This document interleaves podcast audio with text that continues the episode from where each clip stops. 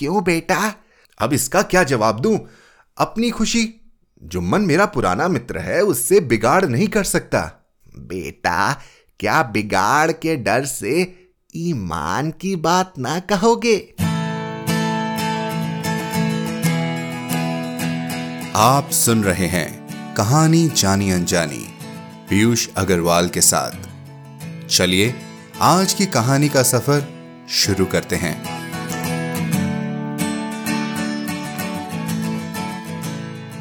नमस्कार दोस्तों, आपको दिवाली, गोवर्धन पूजा और भाई दूज की बहुत बहुत शुभकामनाएँ। आशा करते हैं कि आप सबकी दिवाली खुशियों भरी रही होगी और और और अनकही कहानियाँ प्रतियोगिता जीतने वालों को बहुत बहुत बधाई। दीप्ति मित्तल, पूनम अहमद और डॉक्टर लोकेंद्र सिंह कोट। इसी के साथ स्पेशल मेंशन रोहन कानुंगो और पल्लवी अमित के लिए। हम जल्द ही विजेता कहानियों को आप तक लाएँगे। यही कहानी जानी अनजानी पर। तो बने रहिए। दिवाली के पावन मौके पर हम ला रहे हैं दो खास खबर। पहली है, आपके सबके साथ जुड़ने का एक और नया तरीका, कहानी क्लब। एक फेसबुक ग्रुप जहाँ हम सब मिलकर करेंगे। कहानियों पर खूब सारी चर्चा। अभी ही जुड़िए फेसबुक पर। Kahani K A H A N I club K L U B जी हाँ सी नहीं के एल यू बी और दूसरी खबर है कि आज हम आप तक लाए हैं मुंशी प्रेमचंद जी की लिखी खूबसूरत रचना, पंच परमेश्वर। मुझे यकीन है आपने ये कहानी पहले पढ़ी या सुनी होगी। और नहीं तो आपको और भी ज़्यादा आनंद आने वाला है। तो चलिए शुरू करते हैं आज की कहानी का सफ़र।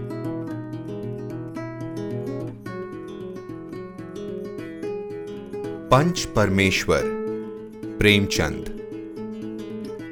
जुम्मन शेख अलगू चौधरी में गाढ़ी मित्रता थी। साझे में खेती होती थी, कुछ लेन देन में भी साझा था, एक को दूसरे पर अटल विश्वास था। जुम्मन जब हज करने गए थे, तब अपना घर अलगू को सौंप गए थे, और अलगू जब कभी बाहर जाते तो जुम्मन पर अपना घर छोड़ देते थे। उनमें न खाना पाना का व्यवहार था, न धर्म का नाता, केवल विचार मिलते थे। मित्रता का मूल मंत्र भी यही है। इस मित्रता का जन्म उसी समय हुआ, जब दोनों मित्र बालक ही थे और जुम्मन के पूज्य पिता जुमराती उन्हें शिक्षा प्रदान करते थे। अलगू ने गुरु जी की बहुत सेवा की थी, खूब प्याले धोए। उनका हुक्का एक क्षण के लिए भी विश्राम न लेने पाता था, क्योंकि प्रत्येक चिल्लम अलगू को आध घंटे तक किताबों से अलग कर देती थी। अलगू के पिता पुराने विचारों के मनुष्य थे उन्हें शिक्षा की अपेक्षा गुरु की सेवा शुश्रूषा पर अधिक विश्वास था। वह कहते थे कि विद्या पढ़ने से नहीं आती, जो कुछ होता है गुरु के आशीर्वाद से। बस गुरु जी की कृपा दृष्टि होनी चाहिए। अतएव यदि अलगू पर जुमराती शेख के आशीर्वाद अथवा सत्संग का कुछ फल न हुआ तो यह मानकर संतोष कर लेना कि विद्योपर्जन में मैंने यथाशक्ति कोई बात उठा नहीं रखी। विद्या उसके भाग्य ही में न थी तो कैसे आती? मगर जुमराती शेख स्वयं आशीर्वाद के कायल न थे। उन्हें अपने सोटे पर अधिक भरोसा था और उसी सोटे के प्रताप से आसपास के गाँव में जुम्मन की पूजा होती थी। उनके लिखे हुए रहनामे या बैनामे पर कचहरी का मोरेर भी कदम न उठा सकता था। हल्के का डाकिया, कांस्टेबल और तहसील का चपरासी, सब उनकी कृपा की आकांक्षा रखते थे। अतएव अलगू का मान उनके धन के कारण था। तो जुम्मन शेख अपनी अनमोल विद्या से ही सबके आदर पात्र बने थे। जुम्मन शेख की एक बूढ़ी खाला, मौसी थी। उसके पास कुछ थोड़ी बहुत मिल्कियत थी, परंतु उसके निकट संबंधियों में कोई न था। जुम्मन ने लंबे चौड़े वादे करके वह मिल्कियत अपने नाम लिखवा ली थी। जब तक दान पत्र की रजिस्ट्री न हुई थी, तब तक खाला जान का खूब आदर सत्कार किया गया। उन्हें खूब स्वादिष्ट पदार्थ खिलाए गए। हलवे, पुलाव की वर्षा सी हो गई, पर रजिस्ट्री की मोहर ने इन खातिरदारियों पर भी मानो मोहर लगा दी। जुम्मन की पत्नी करीमन रोटियों के साथ कड़वी बातों के कुछ तेज, तीखे सालन भी देने लगी। जुम्मन शेख भी निठुर हो गए। अब बेचारी खाला जान को प्राय नित्य ही ऐसी बातें सुननी पड़ती थी। बुढ़िया न जाने कब तक जिएगी। दो तीन बीघे उसर क्या दे दिए? मानो मोल ले लिया है। बघारी दाल के बिना रोटियाँ नहीं उतरती। जितना रुपया इसके पेट में झोंक चुके, उससे तो अब तक गाँव मोल ले लेते। कुछ दिन खाला जान ने सुना और सहा, पर जब न सहा गया, तब जुम्मन से शिकायत की। जुम्मन ने स्थानीय कर्मचारी गृह स्वामी के प्रबंध देना उचित न समझा। कुछ दिन तक यूँ रोध होकर काम चलता रहा।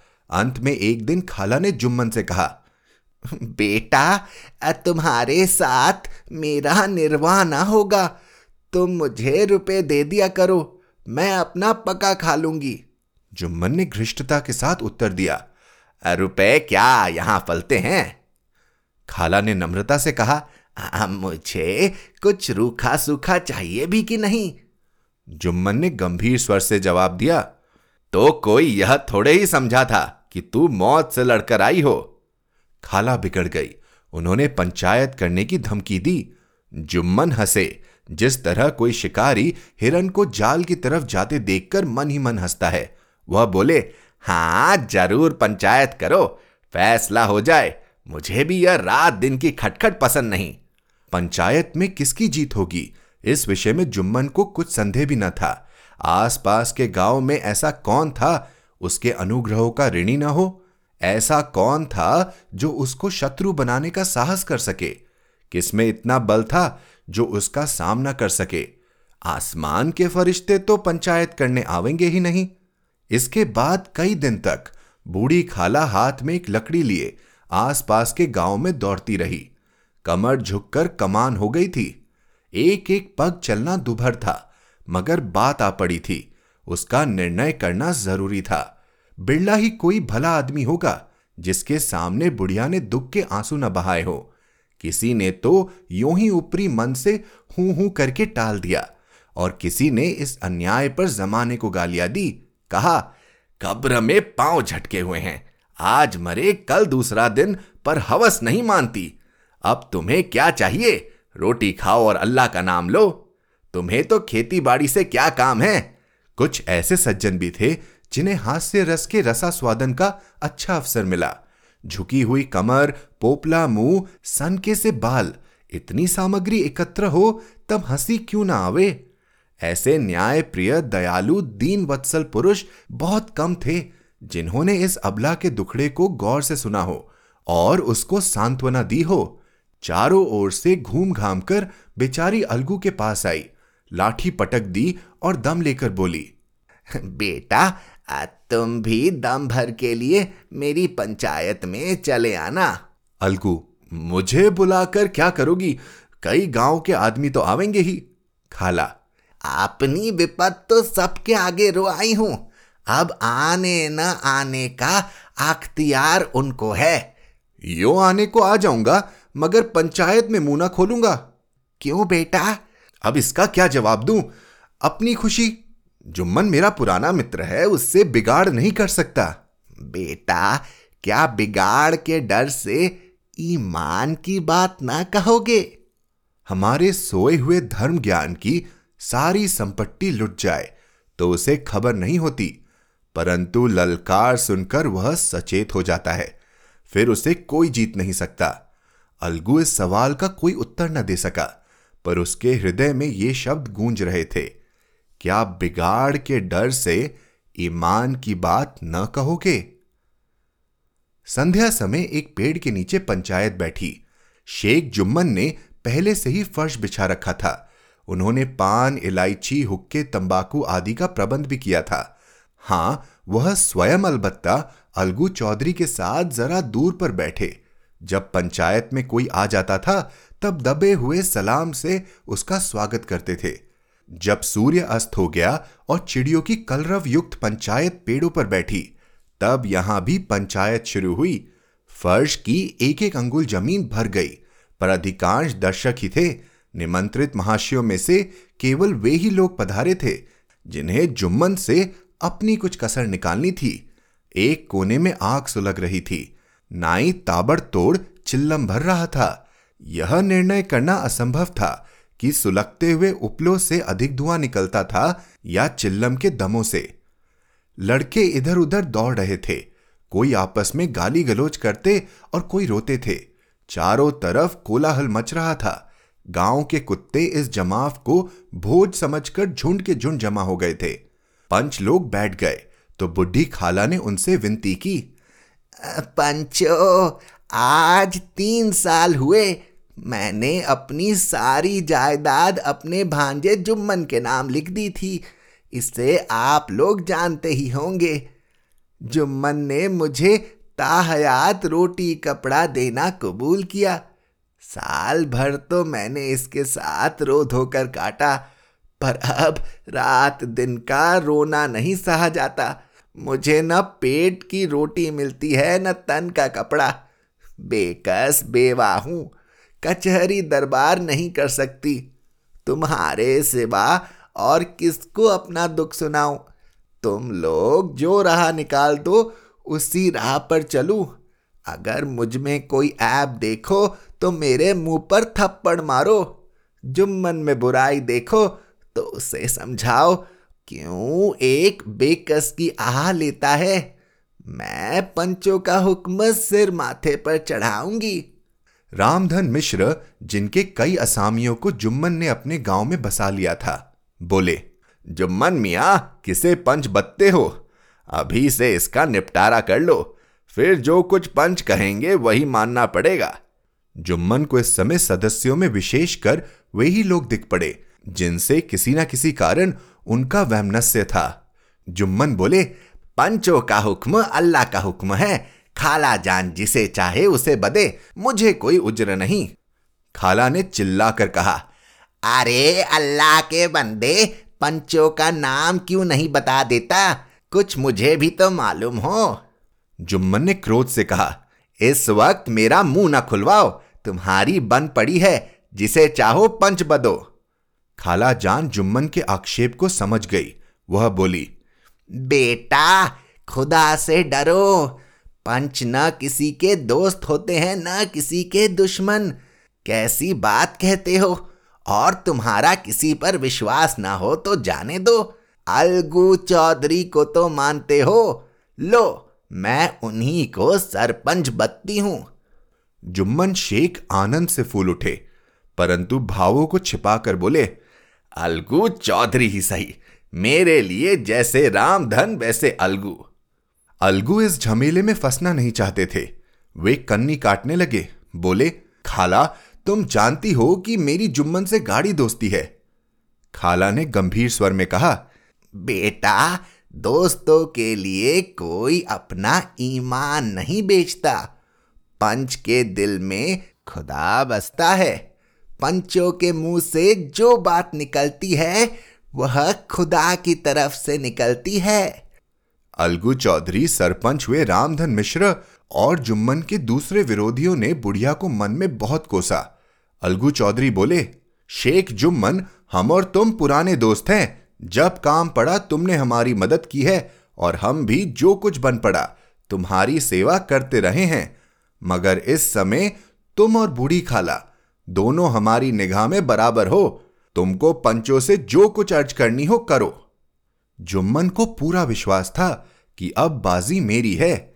अलगू यह सब दिखावे की बात कर रहा है। अतएव शांत चित होकर बोले, पंचो, तीन साल हुए खाला ने अपनी जायदाद मेरे नाम हिब्बा कर दी थी। मैंने उन्हें ताहयात खाना कपड़ा देना कबूल किया था। खुदा गवाह है, आज तक मैंने खाला जान को कोई तकलीफ़ नहीं दी। मैं उन्हें अपनी माँ के समान समझता हूँ। उनकी खिदमत करना मेरा फ़र्ज़ है। मगर औरतों में जरा अनबन रहती है, उसमें मेरा क्या बस है? खाला जान मुझसे महावर खर्च अलग मांगती है। जायदाद जितनी है, वह पंचों से छिपी नहीं। उससे इतना मुनाफा नहीं होता कि महावर खर्च दे सकूँ। इसके अलावा हिब्बा नामे में महावार खर्च का कोई ज़िक्र नहीं नहीं तो मैं भूल कर भी इस झमेले में न पड़ता। बस मुझे यही कहना है आइंदा पंचों का अख्तियार है, जो फैसला चाहे करे। अलगू चौधरी को हमेशा कचहरी में काम पड़ता था। अतः वह पूरा कानूनी आदमी था। उसने जुम्मन से जिरा शुरू की। एक एक प्रश्न जुम्मन के हृदय पर हथौड़ी की चोट की तरह पड़ता था। रामधन मिश्र इस प्रश्नों पर मुग्ध हुए जाते थे। जुम्मन चकित थे कि अलगू को क्या हो गया। अभी ये अलगू मेरे साथ बैठा हुआ कैसे कैसी बातें कर रहा था? इतनी ही देर में ऐसी काया पलट हो गई कि मेरी जड़ खोदने पर तुला हुआ है। न मालूम कब की कसर यह निकाल रहा है। क्या इतने दिनों की दोस्ती कुछ भी काम ना आवेगी? जुम्मन शेख तो इसी संकल्प विकल्प में पड़े हुए थे कि इतने में अलगू ने फैसला सुनाया। जुम्मन शेख पंचों ने इस मामले पर विचार किया।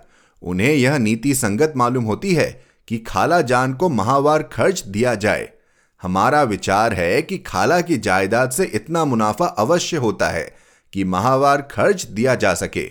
बस यही हमारा फैसला है। अगर जुम्मन को खर्च देना मंजूर ना हो तो हिबवा नामा रद्द समझा जाए। यह फैसला सुनते ही जुम्मन सन्नाटे में आ गए। जो अपना मित्र हो, वह शत्रु का व्यवहार करे और गले पर छुरी फेरे। इसे समय के हेर फेर के सिवा और क्या कहें?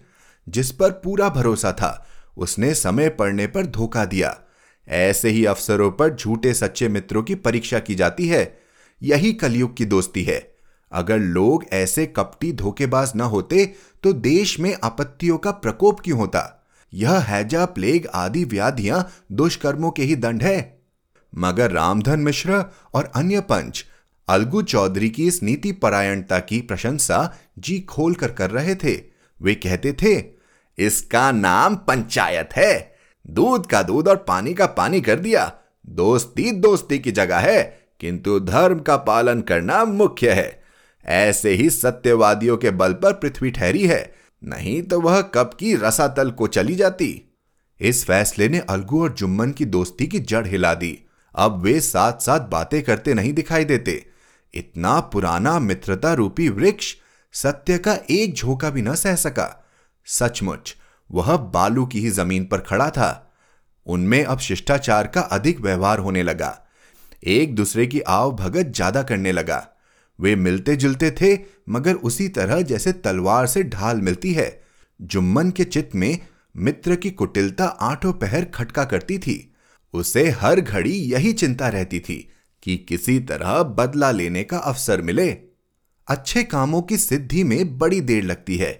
पर बुरे कामों की सिद्धि में यह बात नहीं होती। जुम्मन को भी बदला लेने का अवसर जल्द ही मिल गया। पिछले साल अलगू चौधरी बटेसर से बैलों की एक बहुत अच्छी गोई मोल लाए थे। बैल पहाड़ी जाति के सुंदर बड़े बड़े सींगों वाले थे। महीनों तक आसपास के गाँव के लोग दर्शन करते रहे। दैव युग से जुम्मन की पंचायत के एक महीने के बाद इस जोड़ी का एक बैल मर गया। जुम्मन ने दोस्तों से कहा यह दगाबाजी की सजा है। इंसान सब्र भले ही कर जाए, पर खुदा नेक बद सब देखता है। अलगू को संदेह हुआ कि जुम्मन ने बैल को विष दिला दिया है।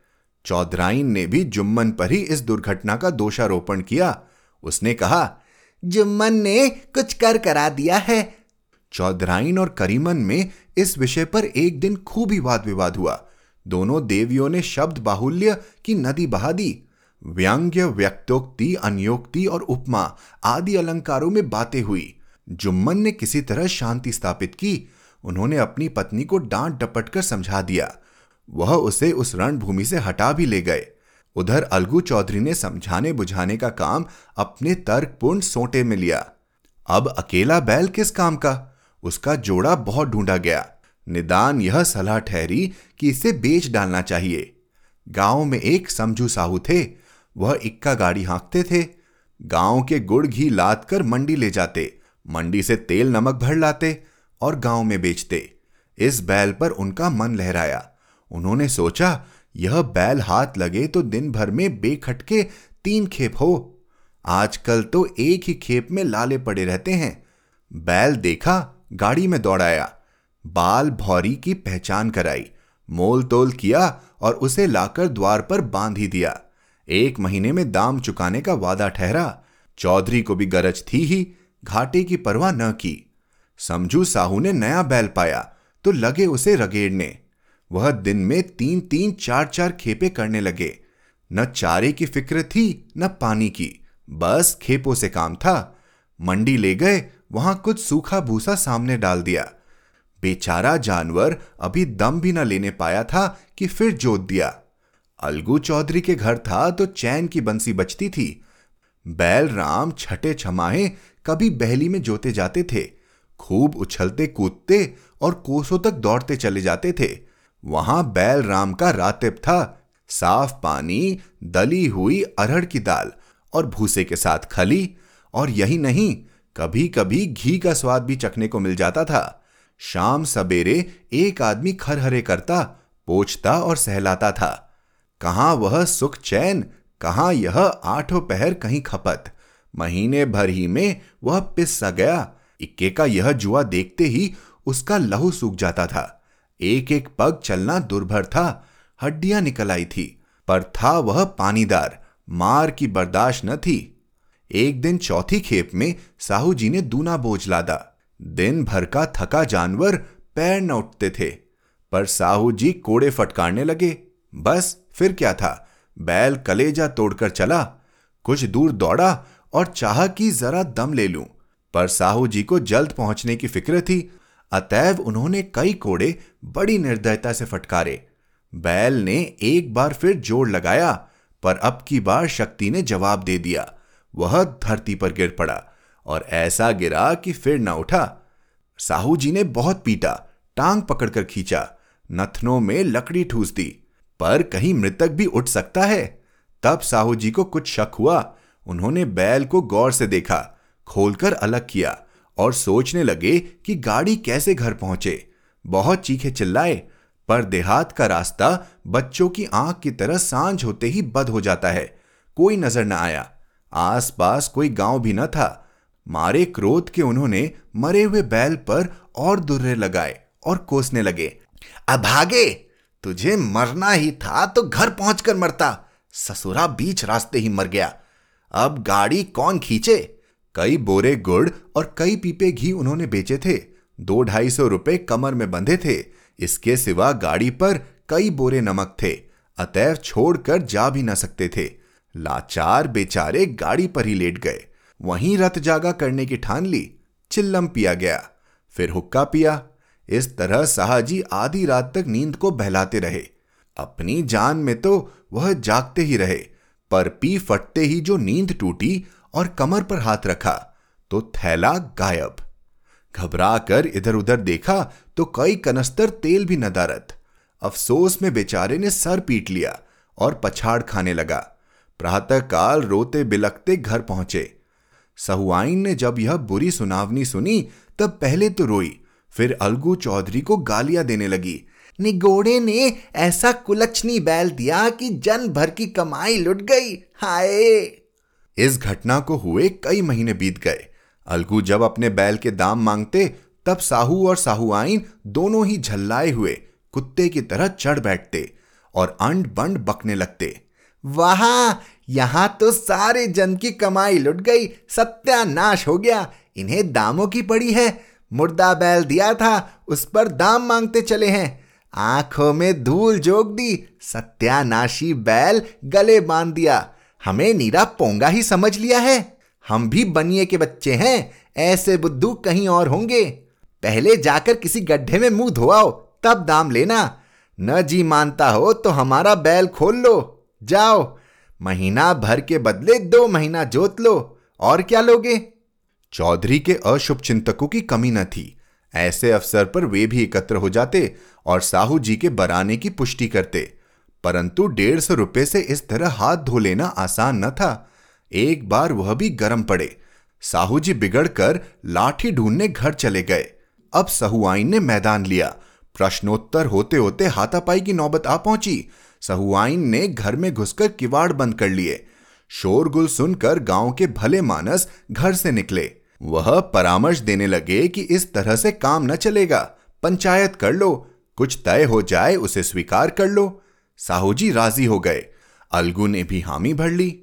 पंचायत की तैयारियाँ होने लगी। दोनों पक्षों ने अपने अपने दल बनाना शुरू किए।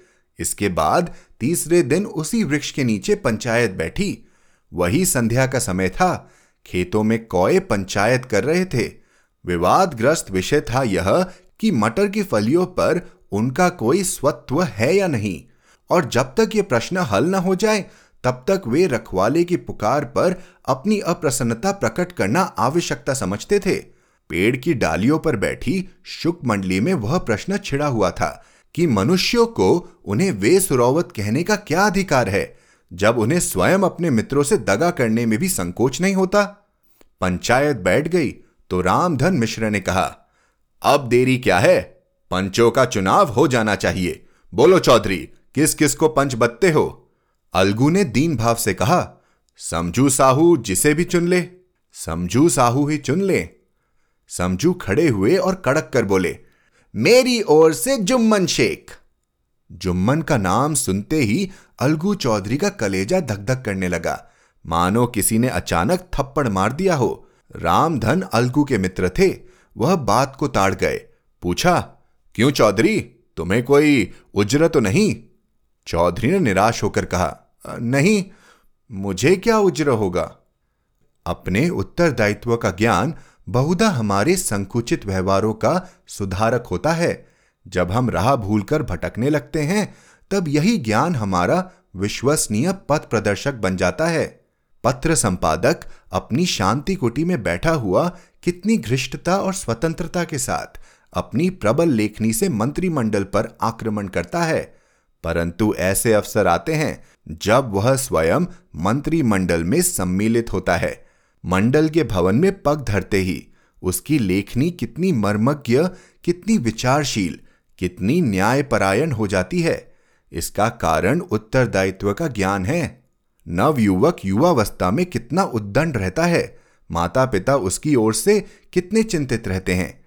वे उसे कुल कलंक समझते हैं, परंतु थोड़ी ही समय में परिवार का बोझ सिर पर पड़ते ही वह अव्यवस्थित चित उन्मत युवक, कितना धैर्यशील, कैसा शांत चित हो जाता है।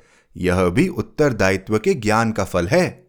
जुम्मन शेख के मन में भी सरपंच का उच्च स्थान ग्रहण करते ही अपनी जिम्मेदारियों का भाव पैदा हुआ। उसने सोचा, मैं इस वक्त न्याय और धर्म के सर्वोच्च आसन पर बैठा हूँ। मेरे मुँह से इस समय जो कुछ निकलेगा, वह देववाणी के सदृश्य है और देववाणी में मेरे मनोविकारों का कदापि समावेश न होना चाहिए। मुझे सत्य से जौ भर भी टलना उचित नहीं। पंचों ने दोनों पक्षों से सवाल जवाब करने शुरू किए। बहुत देर तक दोनों दल अपने अपने पक्ष का समर्थन करते रहे। इस विषय में तो सब सहमत थे कि समझू को बैल का मूल्य देना चाहिए, परंतु वो महाशय इस कारण रियायत करना चाहते थे कि बैल के मर जाने से समझू को हानि हुई। उसके प्रतिकूल दो सभ्य मूल के अतिरिक्त समझू को दंड भी देना चाहते थे, जिससे फिर किसी को पशुओं के साथ ऐसी निर्दयता करने का साहस ना हो। अंत में जुम्मन ने फैसला सुनाया। अलगू चौधरी और समझू साहू। पंचों ने तुम्हारे मामले पर अच्छी तरह विचार किया। समझू को उचित है कि बैल का पूरा दाम दे। जिस वक्त उन्होंने बैल लिया, उसे कोई बीमारी न थी।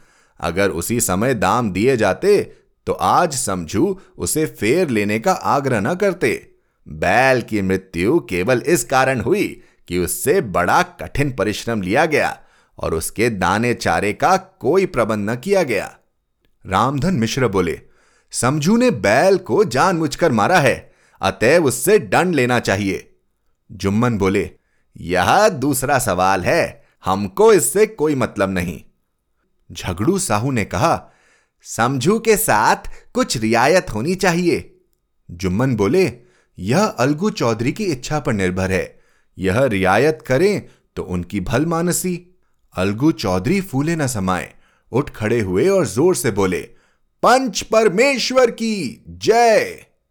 इसके साथ ही चारों ओर से प्रतिध्वनि हुई, पंच परमेश्वर की जय! पंच परमेश्वर की जय! यह मनुष्य का काम नहीं, पंच में परमेश्वर वास करते हैं। यह उन्हीं की महिमा है। पंच के सामने खोटे को कौन खरा कह सकता है? थोड़ी देर बाद जुम्मन अलगू के पास आए और उनके गले लिपट कर बोले, भैया, जब से तुमने मेरी पंचायत की, तब से मैं तुम्हारा प्राण घातक शत्रु बन गया था। पर आज मुझे ज्ञात हुआ कि पंच के पद पर बैठकर न कोई किसी का दोस्त है, न दुश्मन। न्याय के सिवा उसे और कुछ नहीं सूझता। आज मुझे विश्वास हो गया कि पंच की जबान से खुदा बोलता है। अलगू रोने लगे। इस पानी से दोनों के दिलों का मैल धुल गया। मित्रता की मुरझाई हुई लता फिर हरी हो गई।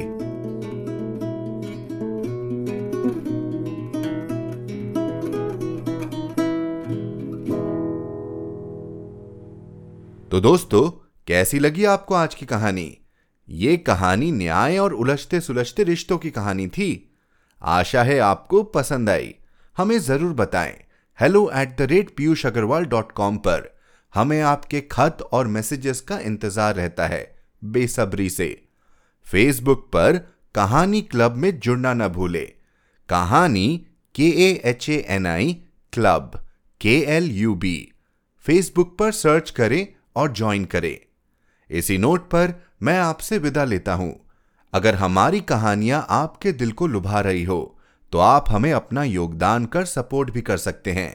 और जानकारी के लिए पीयूष अग्रवाल डॉट कॉम पर सपोर्ट द शो लिंक पर क्लिक करें। आप जिस भी ऐप पर यह पॉडकास्ट सुन रहे हैं, हमें सब्सक्राइब या फॉलो करना ना भूलें। हर शुक्रवार आप तक नई कहानियाँ लाने का श्रेय मैं अपनी टीम को देना चाहूँगा। आज के एपिसोड की प्रोड्यूसर हैं देवांशी बत्रा। आप सुन रहे थे कहानी जानी अनजानी पीयूष अग्रवाल के साथ, जो कि इंडी पॉडकास्टर की एक पेशकश है। तो हम आपसे मिलते रहेंगे। हर शुक्रवार। तब तक के लिए अपना ध्यान रखिए, स्वस्थ रहिए और मुस्कुराते रहिए।